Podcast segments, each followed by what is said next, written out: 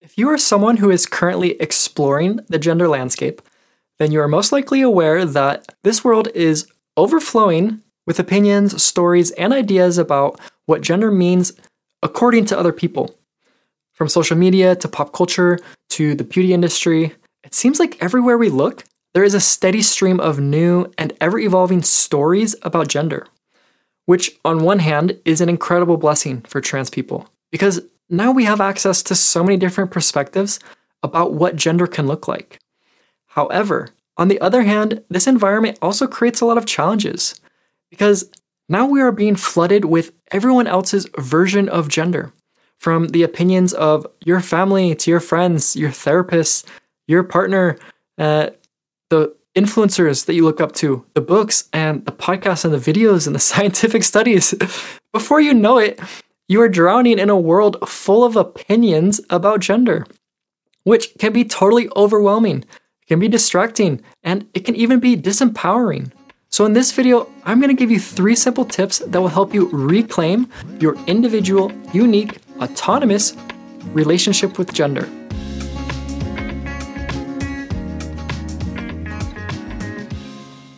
Okay, let's get into it. Tip number one turn away from the world. And what I mean by that is to stop looking for the truth out there. In the beginning of your journey, yes, of course, draw inspiration from other people. This is a great way to jumpstart your exploration.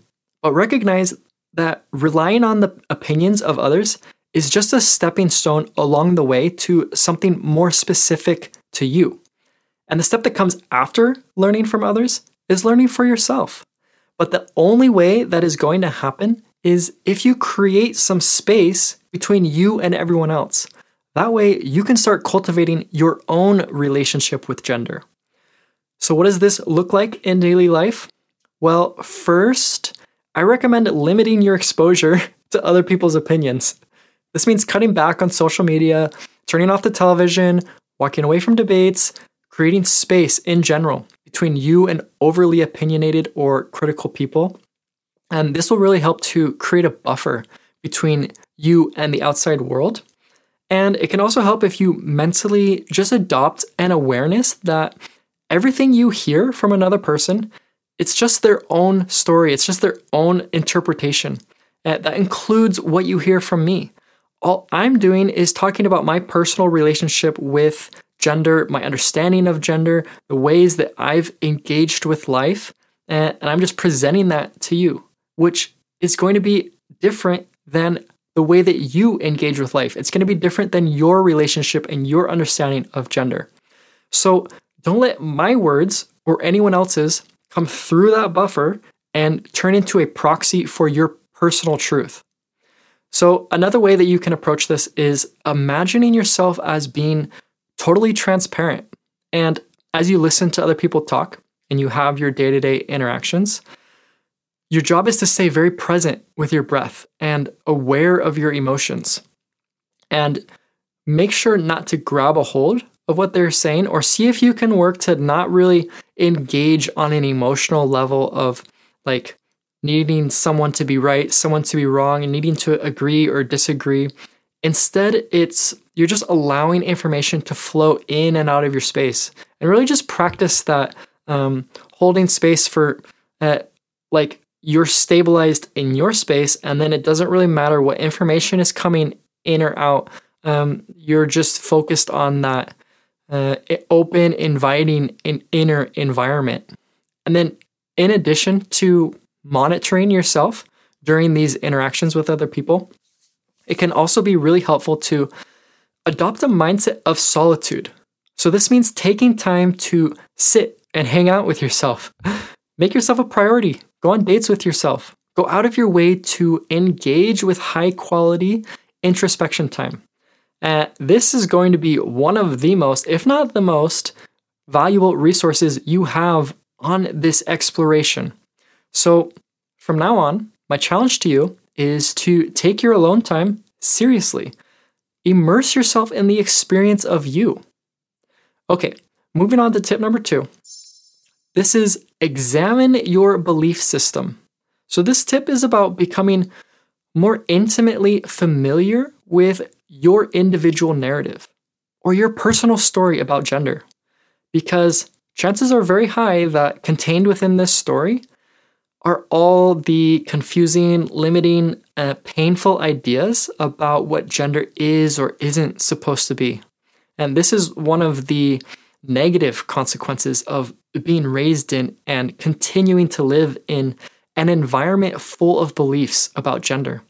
Because inevitably, along the way, as you grow up, as you engage with life, you're going to absorb uh, quite a few unsupportive ideas that will keep you from having a more direct and authentic relationship with gender.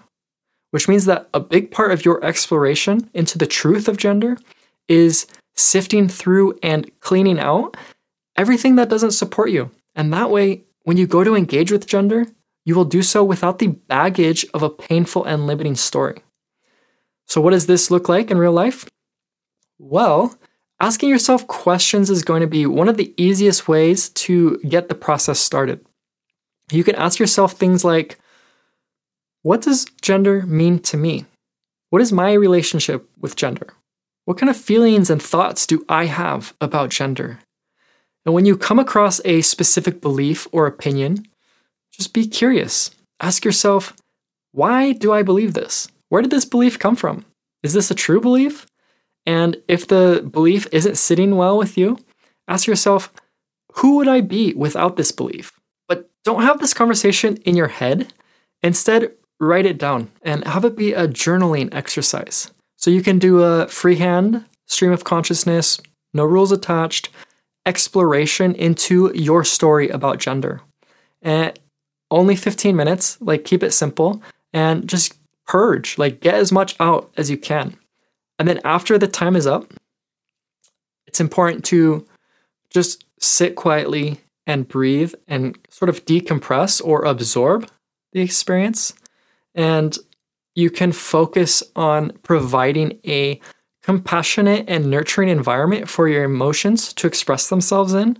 That's a this is an important part because when you go through mentally activating a story and then it's going to also be connected to some like pockets of emotion and and so you don't want to skip over um, any part of the process but kind of just allow it to uh, unwind naturally within your body or just at least present itself um, with words and thoughts and beliefs but also emotions and feelings and uh, int- intuitive like a little bit more of a flowy, like less analytical part of the process. And then, so uh, then over the next few days, pay close attention to your daily life because uh, you will have activated your story. And so then hopefully you will have some sort of a, an example or um, a reflection of how that inner narrative is being shown back to you or, or how it shows up in your life. And so it, you know, it would be interesting to see if you can notice how much of your real life experience is connected to your narrative or your story about gender. So you can notice how your body and mind responds when your story is being activated. And you can also just consider are there any patterns or themes or ongoing dramas that are dominating your story? And don't forget that the point of this is not to become overly self critical or judgmental. Instead, this is something that you do because you are curious to learn about the narrative that you have adopted and then are acting out. And that way, you can become more aware of how you're being affected, either positively or negatively, by your story about gender. Okay, moving on to tip number three give yourself permission. Currently, the crux of the problem is that you've become solidified within a narrative that says this is what gender is and this is what gender is not. And the process of breaking out of that storyline is taking you beyond the horizon of what you currently know, which is inherently scary. That's to be expected. So, this tip is all about recognizing what the process is and then giving yourself permission to go through it. So when you come across uh, an intense emotion like fear, confusion, doubt, recognize that this is normal. This is what happens when you turn away from your comfort zone and question the foundation of your relationship with gender. So, yes, you are supposed to feel growing pains. Yes, you're supposed to be challenged. That's the whole point. And if you can just give yourself permission to go through that process, then all of a sudden, those intense emotions aren't quite as intimidating anymore. Because now you realize that it's okay to be a mess, it's okay to be totally overwhelmed, and not only is it okay, but it's to be expected.